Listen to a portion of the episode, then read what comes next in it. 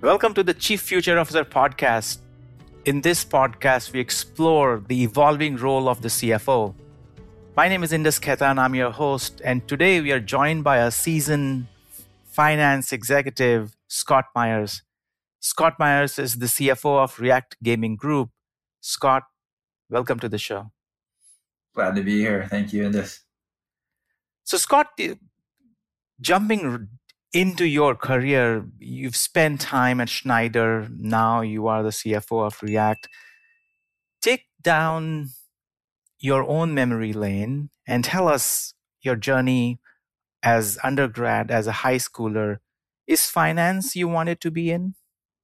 You know, I didn't know. I would say. I think um, I actually had this this dream where I wanted to go into the FBI when I was younger and and one of the things that you could get into the FBI with was an accounting degree, and so I went that route when I went into college, and it just so happened like I was fortunate enough to live in a state that had a great accounting school, so went went to the University of Illinois, um, and and you know somewhere between kind of going and, and leaving, I, I ended up on this finance career, and I was a little bit different because I, I just didn't want to go into audit right away. I looked at audit and I was like, this seems very you know it seems like a lot of work and, and not a lot of like pay. Maybe in retrospect, I wouldn't have that opinion, but went went straight into what they call in industry in a lot of places, which is you know somewhat unusual. I knew one other person I think in my career that did that, but yeah, so I didn't didn't want to end up there, and then finally like just kind of fell on that path. Um, and then from there, it really took off. I kind of divide my career in two different phases. So first phase is with a big company, Schneider Electric, and then got to a point there where you know my wife and I are juggling careers, and I'm like, you know what, I'd like to try something different because after you know so long with a company, and I find this happens usually with professionals at the 10 year mark, like even when there's a fire, you're like, okay, I know where the extinguisher is, I know who to call, I know what we do when the mess is over. You know, it kind of gets it, it, you want to test yourself and do something more. And so I, I ended up going into these small and mid cap companies in Canada, and you know that was a I would say, you know, definitely a risky move, but I feel like it, I learned a ton from that. You, you mentioned about audit, and mm-hmm. many of our guests in the previous season, barring a few, as you mentioned, they start their careers as audit, you know, somewhere large, big four. And is it, it is this like a convention that's pretty much written down, or there are other paths like yours like there are more uh, paths like yours. I think you know it depends where you are. So i'm in canada now. I grew up in the us in the us i think it's a little bit more open. In canada there's definitely like you need to go into audit and get your like the path is pretty much there.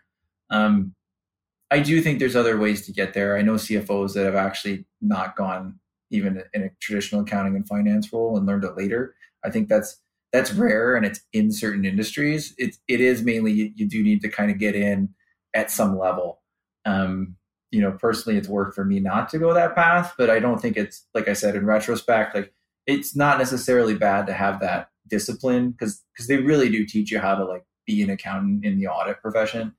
And if not for that, you know, almost think about it as some sort of like a postgraduate education that you get paid for. Like you're you're kind of a grad student, actually. You know how they say like grad students they kind of just like mistreat and pay low and whatnot and some of that's changing in the industry but it's it's kind of was the case for for a while. So it's somewhat similar um, and again you can go into other companies or you can go into banking. I mean there's there's other paths you can take. Um, i think the most important is and get your accounting degree and then you know decide. Um, there's definitely things that i you know if i was coaching my my past self i would i would tell myself to do differently for sure and you grew up in Chicago. How was childhood like? Um, well, I, yeah, and just to be clear, I grew up in the suburbs, but I say Chicago because nobody knows the Chicago suburbs.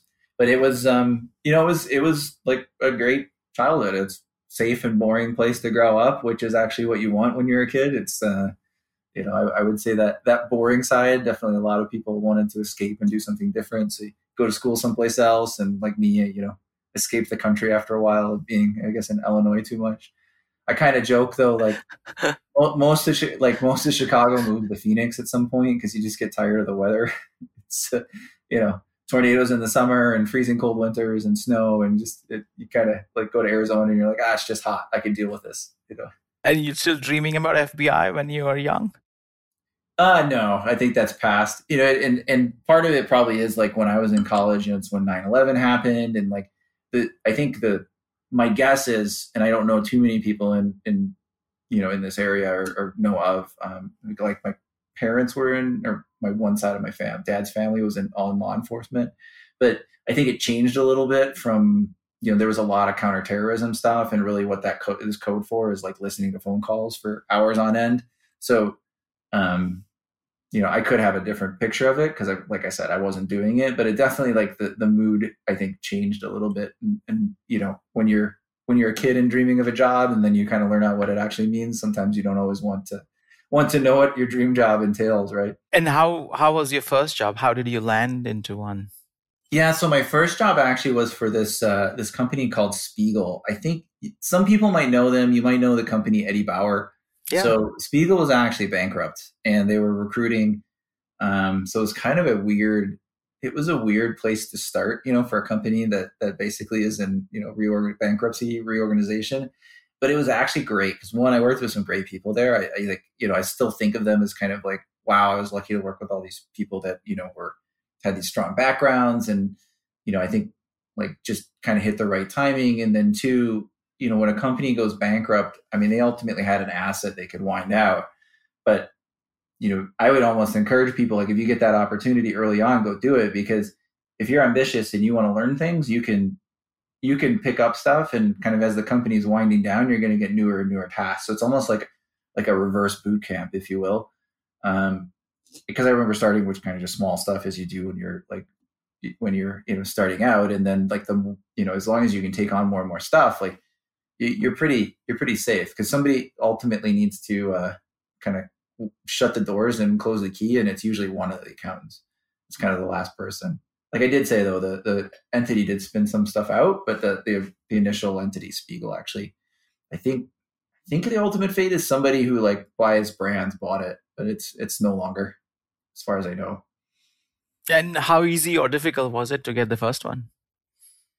I think it was difficult because I had no clue what I was doing. so that that's and and that's like the honest truth is like you're like I have no idea what I'm doing and, and keep in mind this was you know almost 20 years ago. So like it was before LinkedIn before you know it was basically you you need to find a recruiter you need to like look you're looking like you still literally would look in classified ads for jobs like, like you use the newspaper. Um you know the internet wasn't as big of a thing. There was job boards but there was still like everything. So you know you're you're looking for that. Um, like I said, I would have done things a lot differently. I think I think you know like a newspaper, newspaper, like actually going down, like, like a piece of paper that has like stuff printed on it. Like yeah, crazy, you know, crazy, right? Like like you think like it completely died. Like I I hate when I get mail now. You know, like I, I don't even want like real mail but yeah, that was I didn't now I didn't find this job out there. I found it through a recruiter. I think it was Robert Half, like they're a pretty big recruiting firm. Canada and the US. Um, actually, I'm pretty sure it was through them, but but ultimately, like you, it took you know just kind of grinding through that to get that job. Yeah, got it. And then from Spiegel, you went to Komatsu, and then from Komatsu to Schneider, and spent quite a bit of time at Schneider. Yeah, Schneider's a great company. I mean, they're you know one they're huge and nobody knows about them usually so so the one thing i tell people is like if you if you're in the US or can't if you're anywhere in the world and you go to your circuit breaker box, you probably have a Schneider breaker, like one out of three shot, probably, roughly. Um, some places, you know, it's probably all that. Like if you're in France, it's probably all that's there. If you're, you know, in like Canada, you're probably one out of three. US, maybe one out of two. And you know, they they have this big business that's a lot more than that too. But that's kind of where I start people from. They're they're really mature in their finance process and accounting processes as well. They have a lot of smart people that put together those those um, I would say modern reporting before it was modern reporting. Um, and you know, I'm sure like any company, they have rooms for improvement, but that's you know they're, they're a good they're a good place to learn. So you know, I guess if you're young and you get an offer there in any country, I would I would say go take it. Um, and, and add a lot of opportunity there to kind of move through the organization. You know, I've changed countries and um, it was a it was a good place to kind of build a foundation of just everything that you needed to learn in finance. And if you could talk to us about your breeding at Schneider in terms of your explorations and things that you got really good at versus what you started at, you know. Yeah, like I would say, you know, when you're like you don't know what you don't know. Um, so started there, did consolidation accounting, and then there was this group called FP&A, and I was like, I don't even know if those guys know what they're doing. You know, this is my young kind of way more arrogant, like you know, I know everything type type rule, and been sent humbled multiple times. But you know, and then and then the you know was lucky that the manager there, like because we had a good relationship with that team, they used a lot of our data from the consolidation side. We learned a lot about period consolidations was you know kind of my life for a couple of years and then he's like hey do you want to come over and came over to that role they had a lot of things to kind of fix and build up so unfortunately i think with fp&a teams there's usually like somebody builds a team and then somebody else takes it over and then the team sometimes just like everybody leaves because i think your shelf life in, in financial planning and analysis is like two or three years because either either it's just not the job for you and you're not right at it, or after two years you kind of know everything and, and it gets kind of like it gets repetitive and boring. And then people that do really well in it tend to not be like the people that want to be in a repetitive, boring role. So there's a lot of high turnover, and then the team's kind of quality goes up and down. And I joined on that downside, which it was a ton of work. Um, but at the same time, I think we like were able to make things you know move a lot faster. Like I remember one time they were there's a forecast process. So what you like every quarter you're putting in your forecast numbers and like the quarter before the team was you know really struggling to get it in. I think they were like there till two in the morning, and I'm like no way because I'm not one of these people that that revels in working until two in the morning. I think it's kind of like it's it's a good way to do your worst work, and uh, yeah, like it's it's really challenging. So I was like, okay, I know this is a problem. I'm going to prepare for it, right? Like my my young like mind and we were preparing for it, had everything going well. It was a lot of work to get to that point. But then like we were done by noon that day and we're like, wait, we're done? Like, okay, I guess, you know, we're, we're just going to go get lunch now. So I think, you know, that was a great opportunity to learn. Like one is just a, a not every challenge has to be a challenge. And I'm sure you get this multiple fields, right? Um, I'm sure in your field, you know, you, not everything has to be hard. You can, you can figure out how it's how it's easy, and that you know was kind of one of those situations. Um, Do you think the finance titles vis-a-vis what the work actually goes into it needs to evolve a lot? Because at least as a product engineer, mm-hmm. I have seen that it's no longer just a software engineer title. It is you know uh, devops or front end or back end or ui design ux design product managers yeah the, the keywords that did not or were not present 15 years ago are now in full force you'll find hundreds and thousands of job listings on linkedin but i've not seen or at least talking to many finance leaders like you i've not seen that evolution like the let's say they had a job 15 years ago and you hit the nail and right, right on saying, hey, FP&A, but it's still the same FP&A. Why it is not three different roles as planning, analysis, forecasting? Why it is still FP&A? I think, well, I think some of it's tradition. And, you know, it's like we have these things. I think some of it is you only have so big of a team. So even in a, in a huge global company, you're going to have like, you, can, you only have so much headcount. So you, it's hard to split mm. up all these roles somebody inevitably ends up taking taking on more work or like different pieces of it and you know part of it is i think you have certain people that are just they have skills in certain areas and they tend to then they tend to end getting all the work in those areas and it doesn't always cleanly fit into certain buckets i know in software i've software i've heard this before like you know yeah this this guy's a front end developer but he really yeah. only, he knows these three things really well and doesn't know this thing and then like we go over here and you know Jane over here does does that one thing that like everybody else doesn't know how to do, and we don't let her touch the other stuff because you know she's kind of bad at it. Um, but like when you're looking at a team, sometimes you you figure out who plays what position the best, and you you associate there. Um, you know, I will say one of the things I've had been lucky in certain managers would say like, you know, here's like the 10 things or the five things you need to know like in these types of roles and let's make sure that you get exposure to all of those so that by the time you're done with that role you at least know how to do all these things um, and that's that's kind of a good way of looking at it um, at least in finance and yeah does it do the roles line up not not at all i think you know i've seen like controller can mean different things you know if you're at a small company sometimes controller mm-hmm. is is like glorified bookkeeper and if you're in a large company, the controller could be really like the C, CFO or CEO's right hand. Like it, there's such a wide variety in what that means. Um, it, it's I think hard to go from company to company. You really just have to look at what is this person doing. And even that'd be my advice for people in a career. Like, don't let your title limit you. Like, look at the work you're doing and position yourself, you know, with that, with your abilities and skills, or look at what skills do I need to get, you know, where I want to go interesting.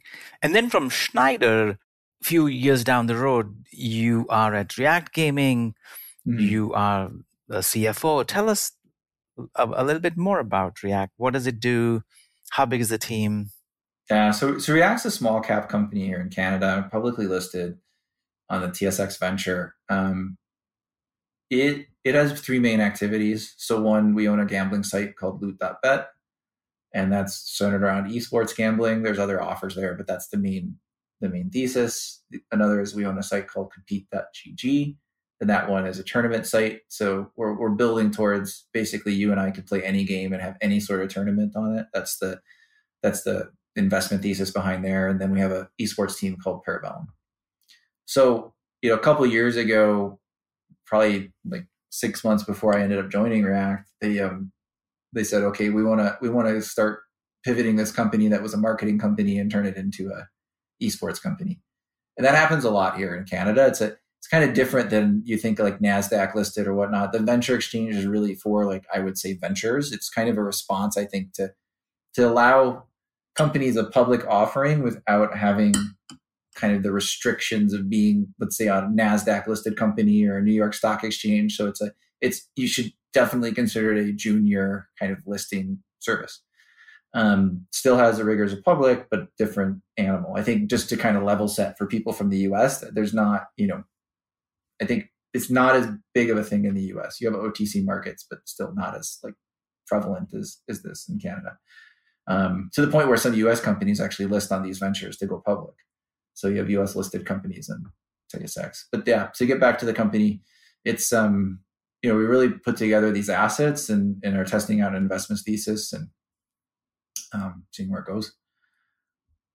Interesting. Yeah. What's next for you from here? Well, I think you know the goal here, like most most smaller companies, is is to see like, okay, how how far can we take this? Um, in terms of my career, like I wish I could tell you, like, oh, I know where exactly I'm going to be in five years. Um, because there was a point in my life where I didn't know I was going to be in Canada. And by the way, in, in those five years, I going to live in France for two years. So, you know, probably my life's not as dynamic as it can be now. You know, like like different things have changed on my personal side. You know, been married, like we're juggling two careers.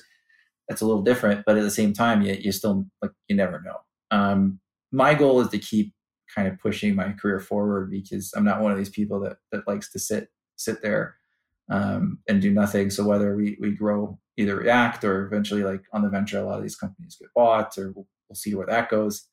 Um, you know, I really am just happy where I can jump in and, and start adding value from a leadership perspective, and um, you know, get get a team uh, together and, and develop people because it's one of the things I think it's really rewarding is just being able to take people further in their careers. Um, not everybody, of course, is like you, you got to start with the right raw ingredients, but helping people move along is is for sure like at least in my mind it feels a little bit you know i've had a lot of people do that for me and i, I want to return that favor kind of forward. Very interesting. You mentioned briefly you you traveled you spent some time outside of uh, north america. Mm-hmm. how was that experience? I think you know it was it, i would say it's eye-opening so mm. I, I, mean i'm sure maybe you have similar because you, you mentioned you were you know you, did, you didn't grow up in the us per se and, and you have this but and i say eye-opening because um, you know when you're from one place you're used to one set of things and one set of cultures and and when you go even to some like you would think okay france it's western or even canada it's like practically us but there's there's actually differences in the culture that you you have to like either either they kind of smack you in the face or you need to back up and say okay like what am i missing here? And i think it helps you be a, a lot more in tune person with just what's going on in general and like oh people have different opinions and they think differently. I mean a, a lot of this you know you can even say even in the us moving from like I don't know, east coast to west coast or something you're going to have a different set of cultures and, and norms and, and even greater. Um, it definitely gives me a lot more appreciation for things like people that have to deal with you know english as a second language. I mean you know my french is still pretty horrible. Um, although like they'll, they'll hate me if i say this. I think that quebec french is a lot easier to understand like as an anglophone than uh, than, than the french french. But uh, you know it's uh, it it's it's a challenge. And, and i think it's good to get that like humility of just saying okay not everybody is going to be perfect at english or whatever but you can still um, you know, give them the benefit of the doubt and allow people to surprise you. Um, so, so that was a good piece. I think just seeing different parts of the world too, and and having time to actually live in a culture, it gives you a different set of assumptions that you can test. You know, like what am I thinking that I assume that maybe not right, or what can be a little bit better.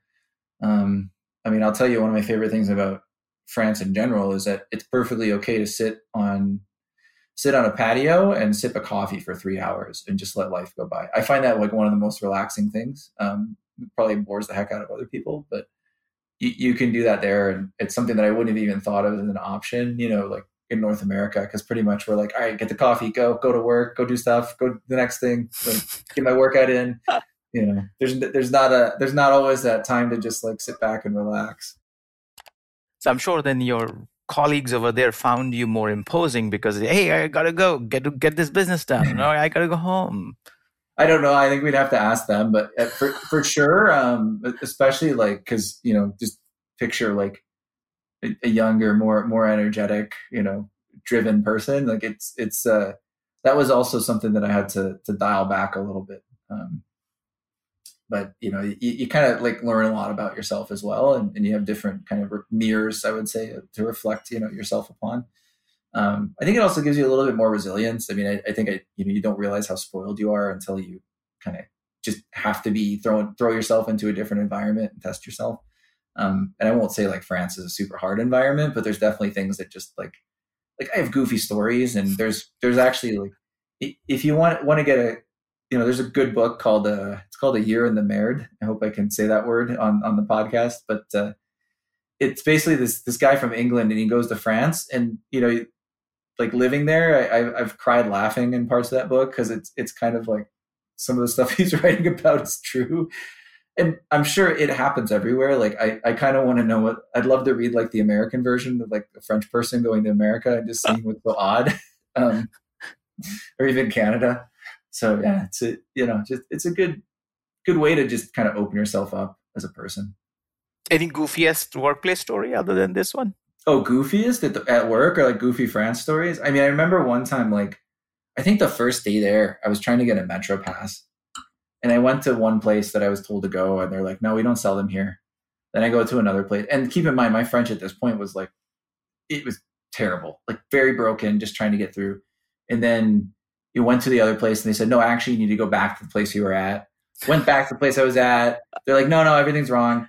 So then I just said, all right, I'm just going to buy a normal ticket and I'll sort out the Metro Pass. So I finally went, and then I was just like, you know what, I'm I'm early because I didn't realize like everybody starts there at like nine nine thirty, you know, and I'm usually the late one starting at eight thirty. Like that's kind of where I was at, you know, Midwest like 7 30, 8 7:30. o'clock, and you have people that are like insane and they get to work at like six. Like it's just you know different different culture so I thought, and I was early, so I'm like, okay, I'm just gonna go. And I checked at the station that was near near the work, and they're like, oh yeah, here you go, here's your pass. Like, no problem, didn't need anything.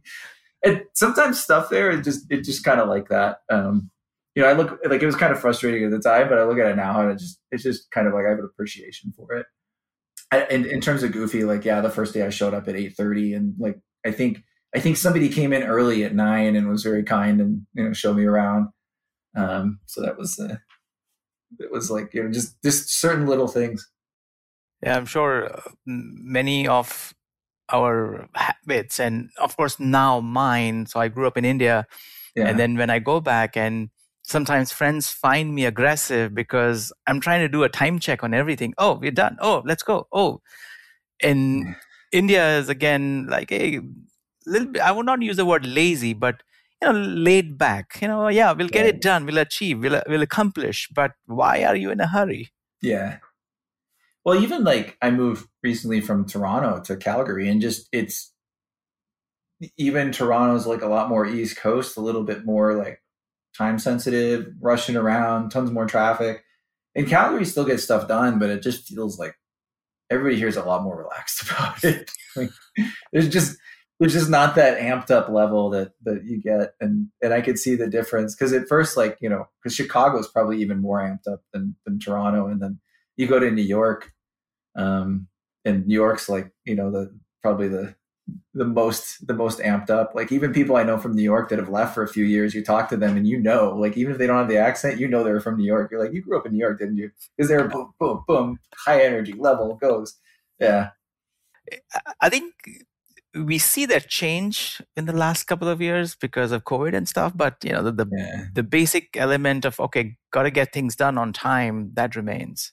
Yeah, and I, we'll we'll see how long it takes the changes to unwind because I don't know about you, but but I've noticed, you know, a lot of there was there's a big kind of swing towards remote work and work from home and a little bit more balance, and now I'm noticing that a lot of companies are like, okay, let's come back to the office and really like kind of I, don't know if I would call it back to normal, but maybe maybe there's kind of like a, a swing back on the pendulum to to more like pre-COVID type work environments. I'm not sure if you're seeing that on your end out, out where you're at, but um, definitely seeing that more and more.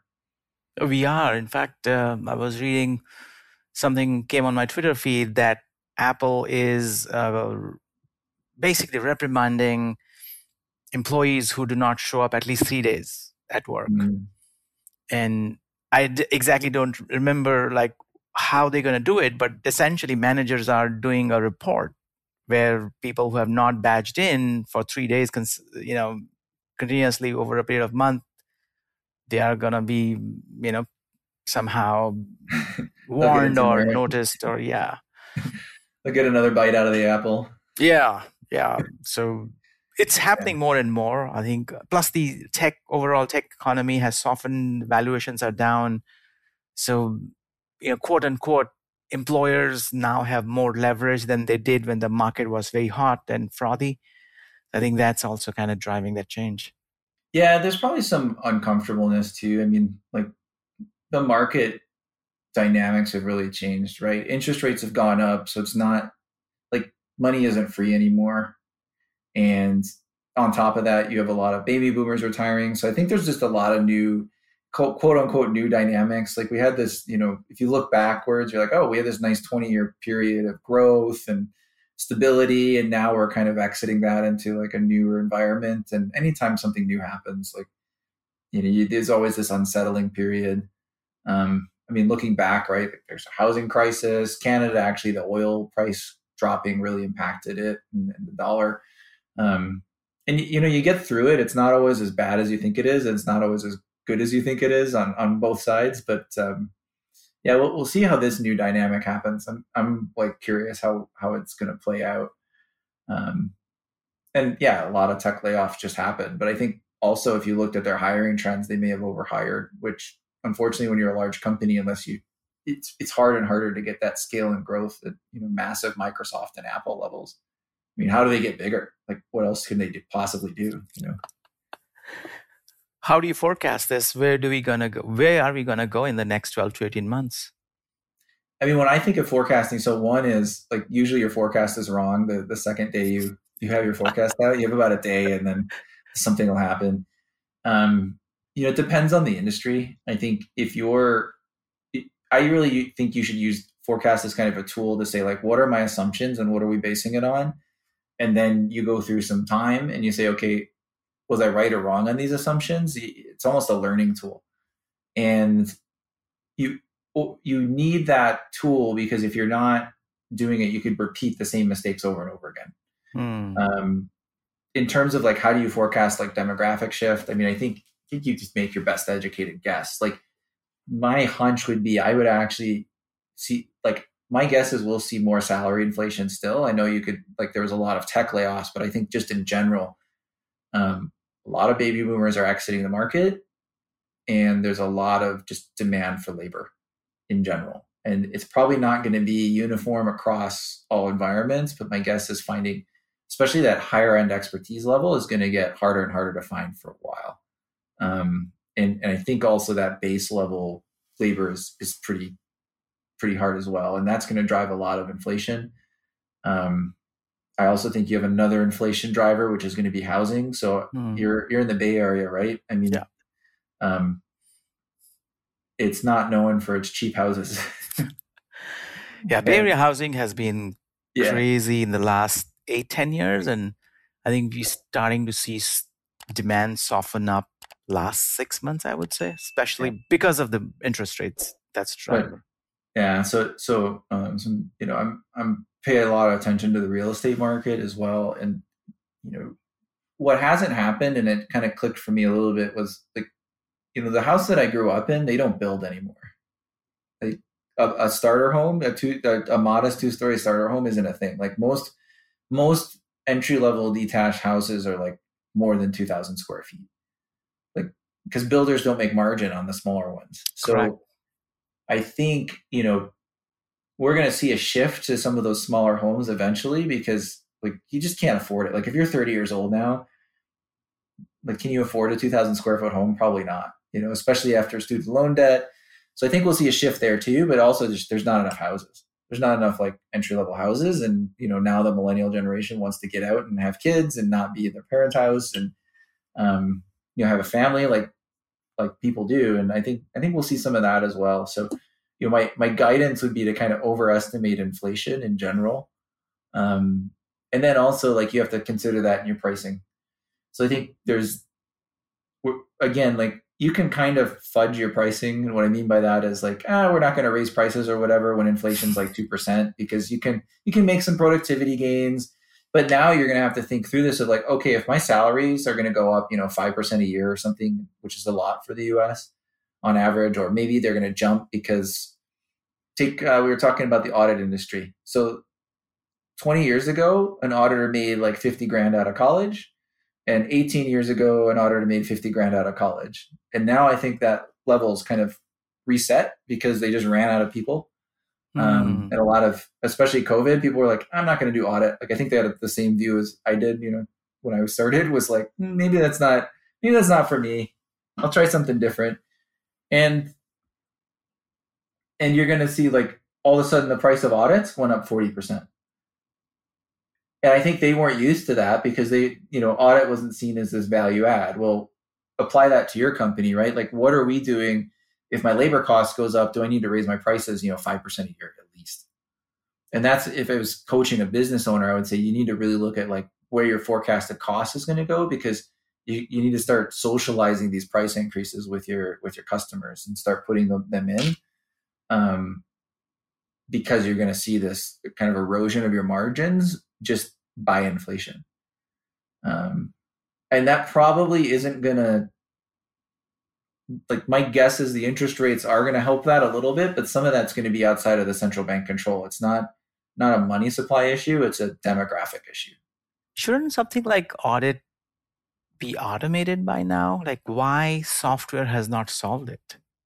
That's a great question, um, and and something I've been thinking about. I think there's a few few animals that go into that. One is every company is kind of a little bit different. And so automation is really good when you have the same thing over and over again. But then when you have exceptions, you need a human to come in.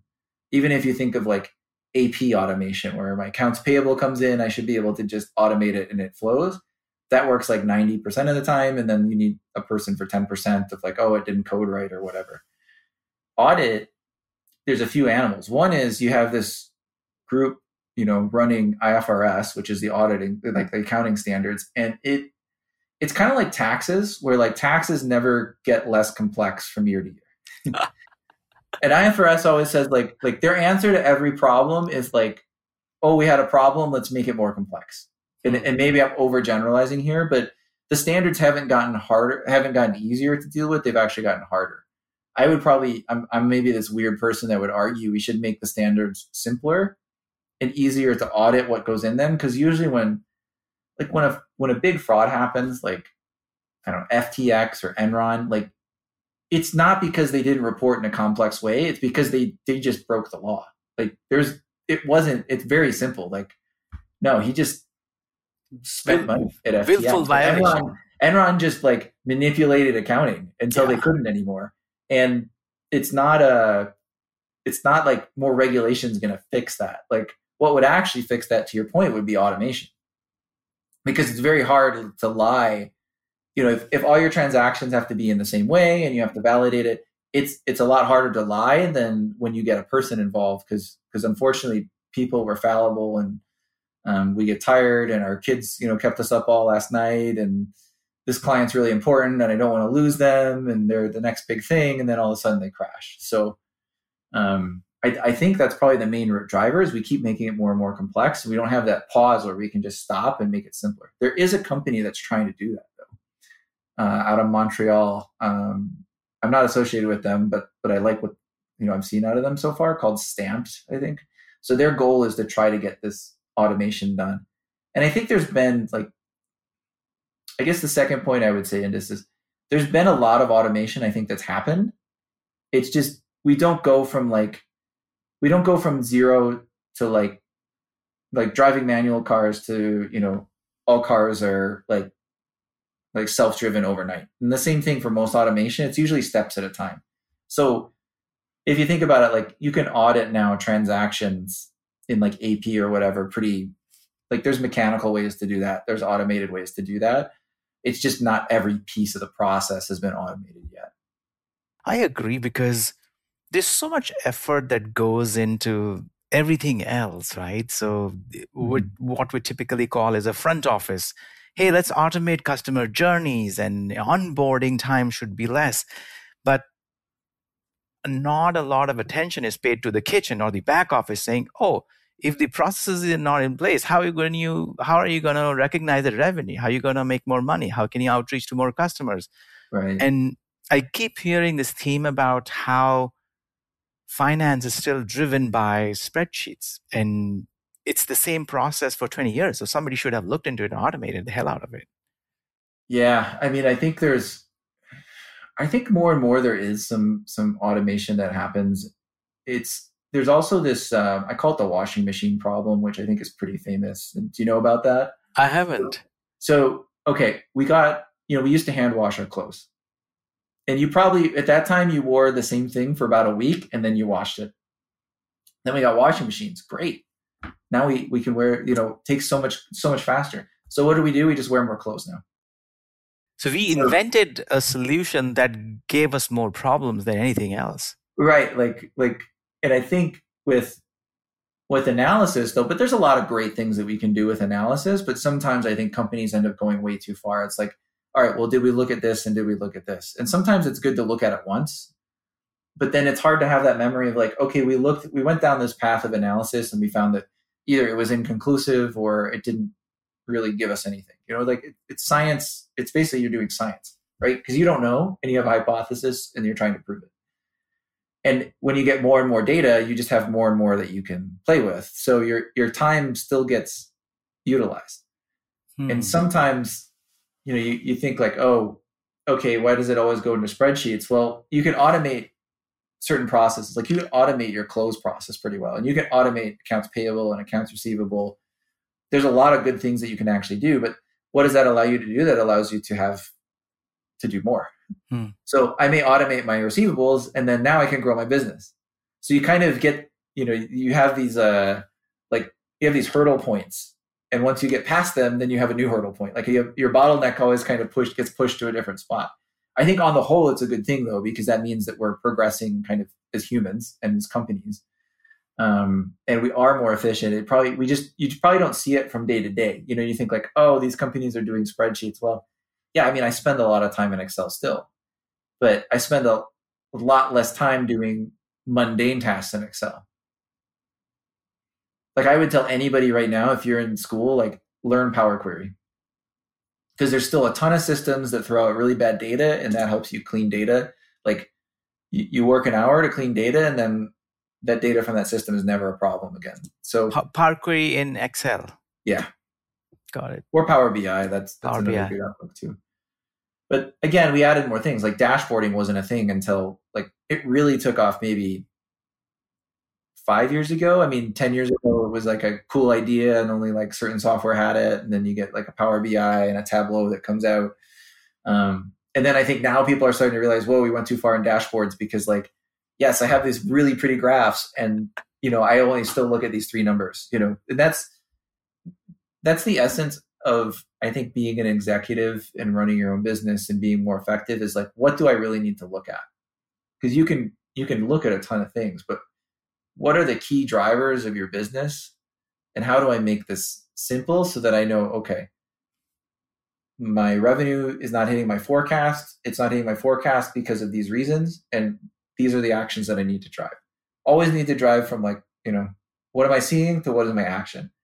And anytime you don't have that in a report, like you're probably better off just throwing it out.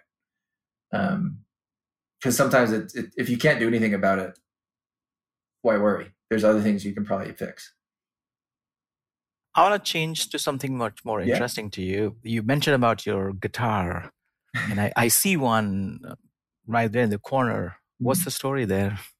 Oh, I was in bands for a long time. Like I decided to pick up. Yeah, like like ever since high school, we had like we even organized a battle of the bands. I don't I don't know how like how we ended up doing that, but we're like, yeah, we want to. And I think it was just an excuse because we wanted a place to like like play.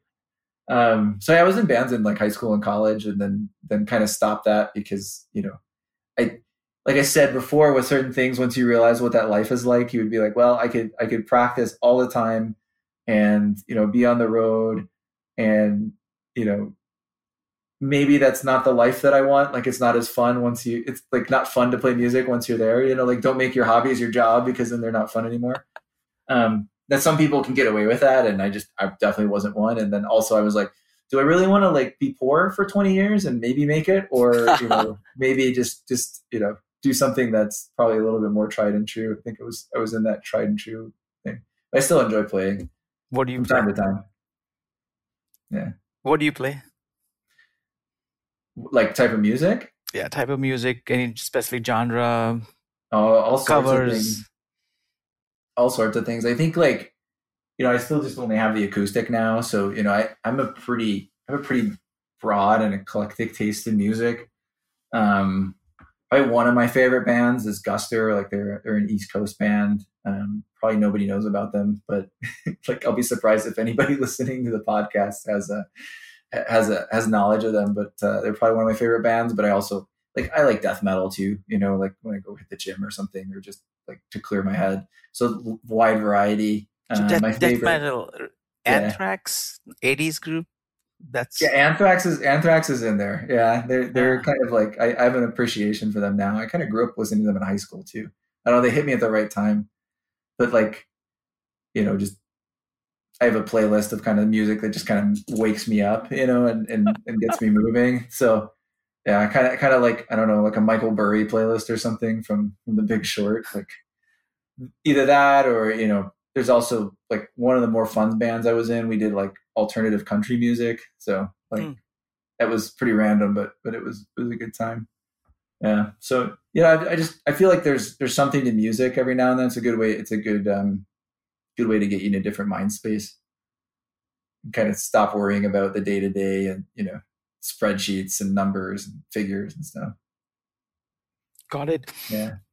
As we wrap up this conversation, what would you recommend knowing the times we are in, the macro that we are in? You know, if I am a 10 plus year in my career finance professional, what should I do? Well, I think you know one of the things I would go back and do differently, and and am still working on now, but like have a strategy for your career because most of us don't do that.